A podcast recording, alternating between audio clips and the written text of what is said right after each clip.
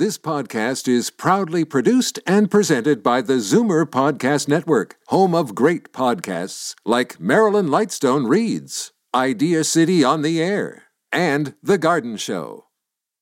You're listening to an exclusive podcast of Fight Back on Zoomer Radio, heard weekdays from noon to one. You're listening to an exclusive podcast of Fight Back on Zoomer Radio, heard weekdays from noon to one. Now, Fight Back with Libby Znaimer on Zoomer Radio with guest host Jane Brown. Good afternoon. Toronto's police chief has sent out an internal memo to all of his officers saying he supports them as they go out in the line of duty every day. The memo from Mark Saunders is prompted by his concern for their safety in light of the shooting deaths of officers in the U.S. Five in Dallas a couple of weeks ago, three in Baton Rouge, Louisiana, days ago, and then last night, an officer in Kansas City. Should Toronto's police officers be as concerned for their safety as officers in the United States? Your thoughts on this? We invite your calls here to 416 360 0740 or 1 866 740 4740. Is the chief overreacting? How dangerous is it? How dangerous is it to be a Toronto police officer as opposed to a police officer in a large American city? And do we take for granted the work they do every day, essentially putting their lives on the line for us every day? Your calls 416 360 0740 1 866 740 4740. Security expert and former Toronto police officer Ross McLean joins me in studio now to talk about the work uh, faced by Toronto's finest. Ross, welcome to the studio. Thanks for coming to the Zoomerplex. Good to be here with you, Jane. Uh, what are your thoughts about this? Uh, Mark Saunders saying he's concerned about his officers in light of the U.S. happenings. I'm glad to hear him say it. The the chief needs to say it. The the people out in the field, they need the support of the chief. They want to know that the chief understands the problem. And I think they would actually like to see the chief speak out even more and offer more support and have the senior command uh, put out the word that, look, we've got a great police force, they do great work, and we're not going to stand uh, for threats against them. We're not going to stand for them being besmirched and, and labeled, and cursed, called names, and disrespected, and running down what is really um, the front line for our city and our civilization. There, I'm glad he spoke out. What do you think prompted uh, his voicing of his concern for the safety of his officers? I mean, this is a different country. Canada is clearly a different nation than the U.S. Is it a proximity thing? Is it the right thing to do in light of what's happened? Why would Chief Saunders make this comment? Because the fuse has been lit. The fuse has been lit. Same as you see now with uh, the ISIS terrorism, with the rhetoric that goes out that we see on social media, with videos, uh, with with postings, with tweets, with supporters, with pictures of things that are going on. Uh, that's going out and is bleeding across the country. And what ISIS relies on, and uh, what some of these uh, groups who are completely anti-police, they're not even reasonable uh, they're stirring up these people, and that's why you're seeing the deaths of the officers by these disaffected uh, people who are easily influenced. Uh, who have access to weapons. And you know what? We've got some equally disturbed people here. We've had you know terrorist attacks here because we've got disturbed people that are here that could be influenced. So the police are concerned about that. Both of the suspects who ended up dying um, by police explosives, gunfire uh, in the U.S., Baton Rouge and Dallas, they were former U.S. military uh, people, and uh, it's come out that they both may have had PTSD. And so you, so what my first thought when you say that it could happen here, of course, we have officers who'd been in Afghanistan, but are they going to feel that same fuel that Black American military officers would feel? Yeah, let me let me uh, respectfully disagree with you on, and the people who talk about this being PTSD. I mean, that is just a that's just a, a load, and I'm going to tell you why. I know about PTSD. I've interviewed people with PTSD. I've been around people with PTSD. I've studied PTSD you get P- getting PTSD does not make you go out and murder people. It does not make you go out and turn against a, a race or a group of people. Doesn't do it. It does a real disservice to it. I think what you are seeing here, though, you've correctly identified, Jane, that I believe there is a profile that the police need to be looking at. These are ex military people who've had access to training, who are black, who are disaffected, who are joining groups like the New Black Panthers, the Black Liberation Societies, uh, and those sort of things. Those are the people, and I've got no doubt that those people are being recruited by those groups.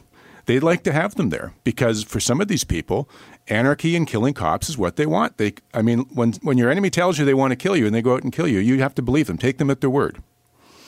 Ed from Toronto, you're on Fight Back on Zoomer Radio. What would you like to say? I uh, disagree with him in many instances. You'll find most things that happen in the U.S., whether it be New York City versus Toronto, like condominiums were a big thing in New York 10 years at least before Toronto, and uh, we knew it was going to happen here, or most things do. When you, um, and Toronto, for example, uh, there was a person phoned in on to Libby, I believe, last week. Her son's a police officer, and the woman was just, I guess she was just flabbergasted that her son told her his training tells him to kill. And uh, even the police services have come out with that, that they're supposed to shoot to kill. Now, when you threaten somebody, you're going to get a repercussion from that person. Uh, eventually it's going to catch up with you. You, you realize, uh, uh, the gentleman there, there hasn't been a police shootout in 40 years in Toronto, and there has only been one police officer killed in the last 25, and he was killed with his own gun. Why can't we be civilized like Europe, London, and places like that, uh, Brussels, all over, where they actually do have terrorism? And not have frontline officers carry guns. Okay, Ed, let's let's Ed, hear Ross's I, response. Uh, we, we got to become civilized. You don't get anywhere by walking around with a gun. And somebody came up with a good suggestion, by the way. I heard. Uh, I think it was on TV when they were having these things about the budget, and we shouldn't have two police officers riding around in a car.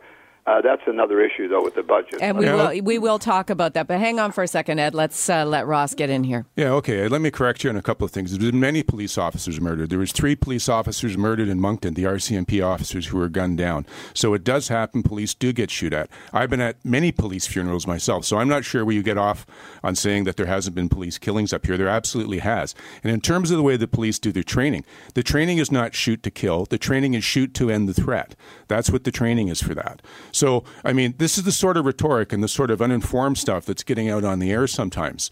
Uh, is when you say things that aren't true. If you want to, if you want to say things that are true, that's great. But what I'm here to say is, what Ed just said isn't true. Police are never not trained shoot to kill. They're not trained. And I think I actually heard that exchange uh, with Libby last weekend. I don't know if it was you, Ross, but somebody with expertise was in fact saying exactly what you just said: that you shoot to kill when there's a threat to your own life. Yeah, I mean, and the issue is when it comes to police training that you have to understand when they do it. You have to train, like Toronto has to train 5,000 officers. If they come up with a way to do something, it has to be able to be trained in a reasonable amount of time across a broad span of officers from small women to big men to some people who are good with guns to some people who aren't good with guns. It has to be taught, it has to be effective, and it has to be defensible. So, I mean, that's where the training comes from. A lot of, a lot of thought goes into the training. I have to tell you, my training in the police department, I rely on it to this day. It was so good. Now, he did mention, Ed, about uh, some discussion about going to single officers in some vehicles, in some cases, in some calls. Is that a non starter as far as you're concerned? Well, it's starting to get there now. There was an issue. Uh, what's happening right now is since the murders of the police officers, the ambush murders in the U.S., they're actually doubling up every car. They're sending two cars to every call. They're triple vetting the addresses where they go to. And in, and in many cases, they said if they feel it's necessary, they will send another backup car to sit there and watch. So the problem is now, as you look at what we're doing with Toronto, for budget reasons, there was lots of talk about going to uh, single officers and cars. And I would actually support that in, in so many ways, except with the way things are right now, I don't know that it's the right call to go at this time. At the right time, under this under this level. Now, in particular, when you look um, at both the Baton Rouge and the Dallas situations, those were effectively sniper attacks. So, in terms of prevention, be it here or in the United States, is policing going to have to change its way of thinking because? Uh, the the killers are in a position of, of power in these situations. Absolutely. You know, the one thing that, that, we do have going good for us here is we are a different country. Our culture is different uh, for doing things. The U.S., there's much more availability, availability of those long guns, those assault rifles that are fully automatic. You can't find those so easily up here. What you can find up here, though, are automatic handguns. Now, the police have, over the course of the last year and a half, actually seized two submachine guns off the streets. So they can make it up here.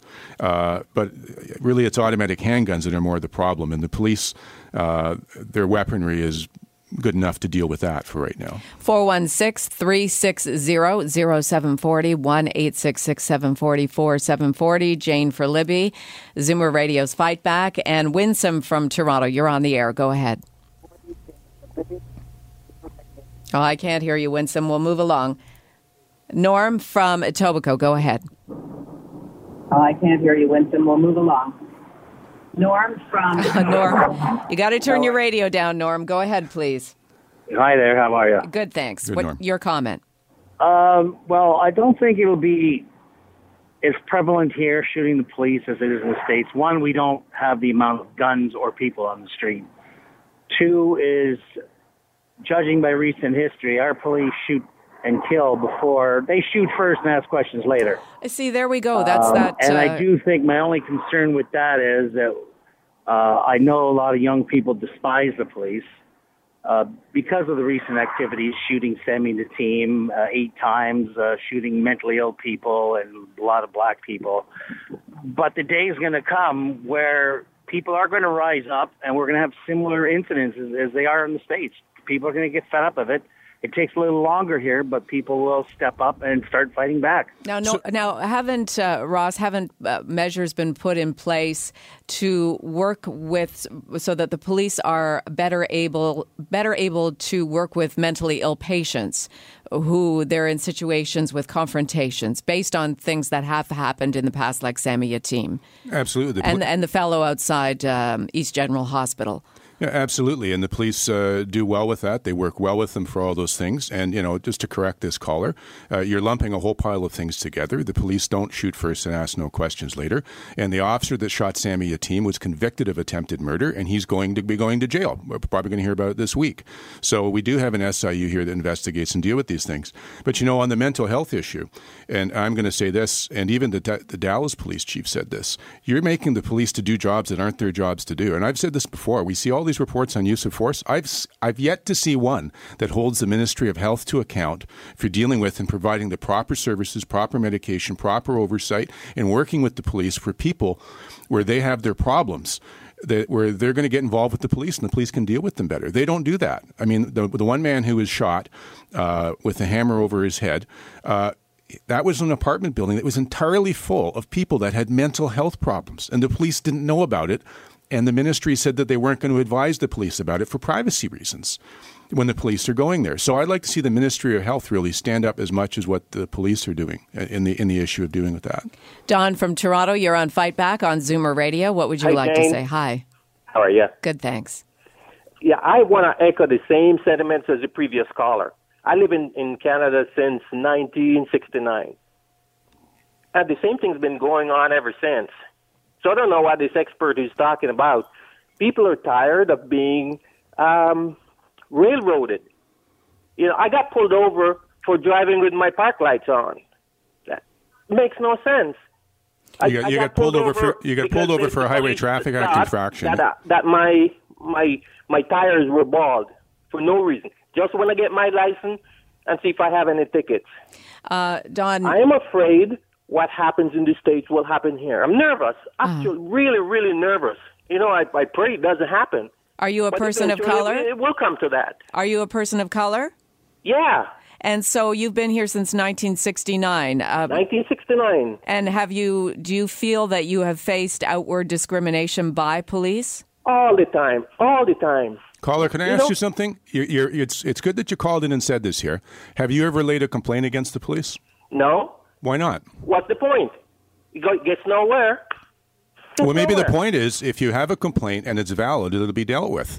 But if you're just going to say things like you're getting pulled over for traffic offenses, for having parking lights out, for having bald tires in your car, and you think that that's only because of your color, I mean, I, I, you know I've had people say that to me when I was in the job before. You know, you're only stopping because of this, and I'm like, no, I'm stopping you because of your infraction. You were speeding at the time for doing something. And some people want to be convinced. And the rhetoric that's going around now is, uh, a lot of black people are feeling this. Every time a policeman speaks to them, oh, it's only because I'm black. I mean, the furthest, the furthest thing from the truth. I got pulled over for speeding. I had to pay the fine for speeding. You're speeding. You know, but pulling you over for, for simple things, oh, I thought your tires look, look bald. it makes no sense. Well, you know, one of the you issues know, with... for driving with my park lights on, not off. It's not like uh, I had a busted tail light or anything driving with my parking lights and, on. And Ross, to be fair to Don, there have been we have heard these these types of comments from black people, more or less, more in the United States, but here in Toronto as well, uh, that they've been pulled over for these very minor infractions. This, and, and we as white people don't have these similar experiences. So the fact that black people say they are overwhelmingly targeted for these minor infractions that you and I aren't, I mean, there's got to be something to that. Yeah, let me, let me clear up a couple of the issues that are working there. One of the issues that are working on that, and I've railed against this for for a number of years is quotas.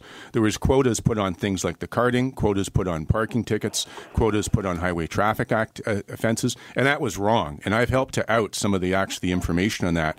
And you know the, the police have started to back off on doing that uh, from doing those things, and that affects everybody. And let's go into the thing about whether or not you feel you're being we're not going to have a whole lot of time to discuss this. I've been through all the data on the carding that was come out that activists claim makes the police racist. The Toronto Star, who did the study, didn't say that. Activists said it. They put it in so it sounded like the study said it.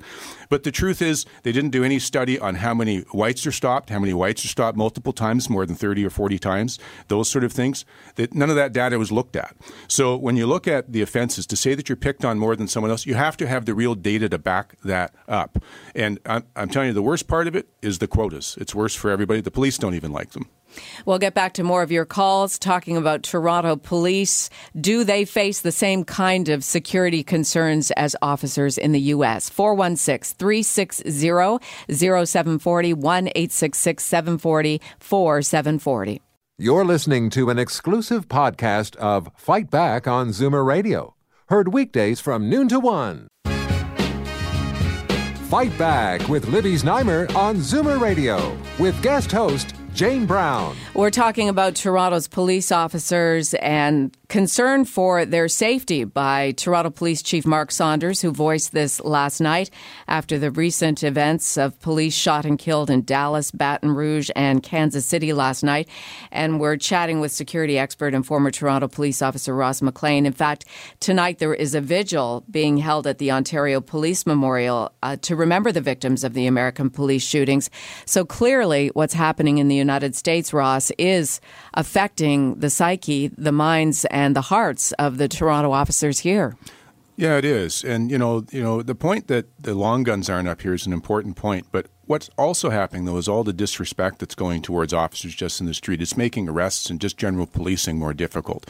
When they go into some of these high crime areas, they're having a hard time because of the, you know, the blowback from this sort of uh, rhetoric. Even here in Toronto. Oh yeah, what kinds of things are happening? What are they feeling, sensing? What are you hearing about that? Well, I've seen death threats, specific death threats to officers. I've seen death threats to officers' families. I've seen them. Wow. Gabriel in Toronto, you're on Zoomer Radio's Fight Back. Hello. Hi, go ahead with your comment. Yes, my name is Gabrielle. Mm-hmm. I want to say thank you very much to police officers. I'm a former Montrealer, and we used to get robbed a lot there. Now, I moved here to Toronto with my job, but uh, one time I was in the Eaton Center, and the police officers suggested I go out the side door into towards Bay and not Yonge because there was rioting along Yonge, mm-hmm. and young people were smashing store windows, and the police officers were there with their horses. And I think it's very important to make a comment on how great you people are. Well, that's great to hear. Thanks for your call, Gabrielle. Paul and Guelph, go ahead. Okay, uh, first of all, hey, I, I agree with uh, your guests. I think, um, you know, uh, when it comes to uh, police officers, you know, I don't think a lot of us realize what a, a tough job it is. You have to be a special individual, you know, to be a police officer, and um, you know, in this country, you cannot compare Canada with the States, okay? Especially with our gun laws, which is, you know, we're way ahead of the States. And, um, you know, I've been around a while, and every time I'm pulled up by a police officer, uh, which isn't often, I may, you know, I've got to make that comment, but I've always found them very pleasant, respectful, okay? And like I say, we have laws to abide by. If you're in a democracy, if you, you, you, you stick by the laws, okay, you don't have any problems with the police. And I've always found the police to be very pleasant, respectful. And like I say, I think sometimes uh, some updated training to deal with this with a different generation, which we have now.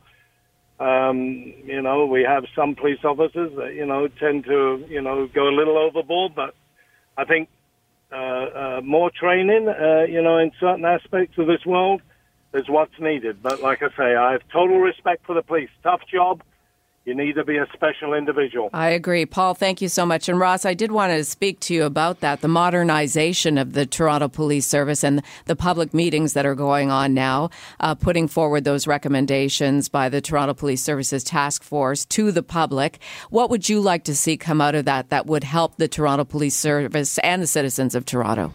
Well, in brief, uh, I read the report on that. I was in for the lockup on it when they did the study. I've looked at the document, and I'm telling you, it basically it scares me as a taxpayer because what basically what the police are doing, they're holding these meetings now. They're asking people for input, but they haven't said what they're doing.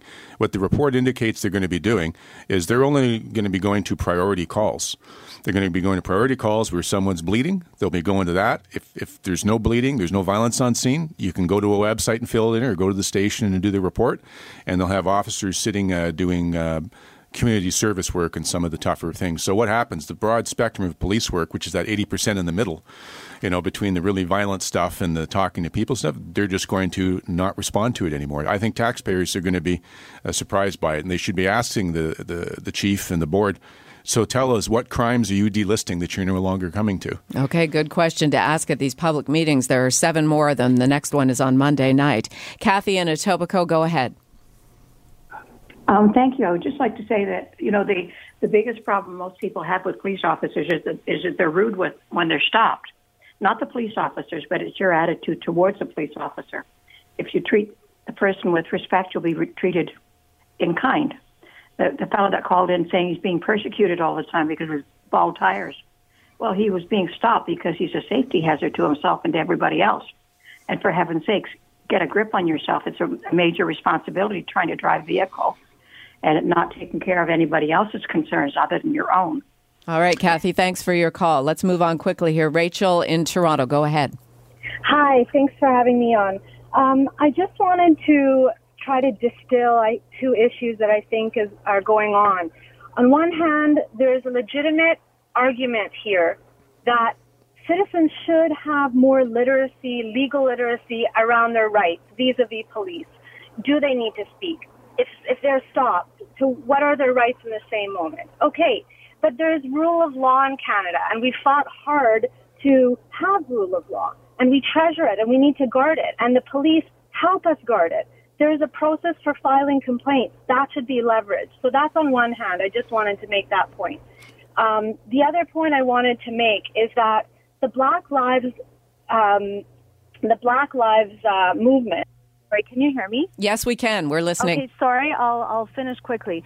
The Black Lives Matter movement is hurting their own cause. They have legitimate uh, social um, issues that they're trying to deal with globally. And it's not just Black lives. There's a few groups that are dealing with classes of persons that are dealing with different types of oppression. Fine advocate for it in an effective way. What action item has been um, uh, paired with the awareness?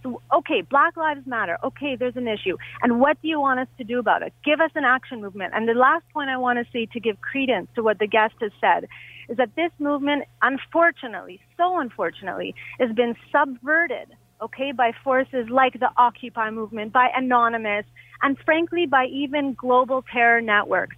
And it's a real shame because this kind of rhetoric is delegitimi- delegitimizing the actual um, issues that they have. So that's my, my statement. Rachel, thank you very much for calling in. Ross, I'll let you have the final word and then we'll move along. I want to say great insights by that caller. I want to touch on the first point she made about people knowing more about their legal rights. They do need to know about them. And what's happening now because of Black Lives Matters, there's a lot of street lawyers who think they don't have to talk to police anymore and they're getting themselves in trouble because t- trust you, trust me, when you go to the police college, you learn all the reasons and all the different ways you can stop and people have to talk to you.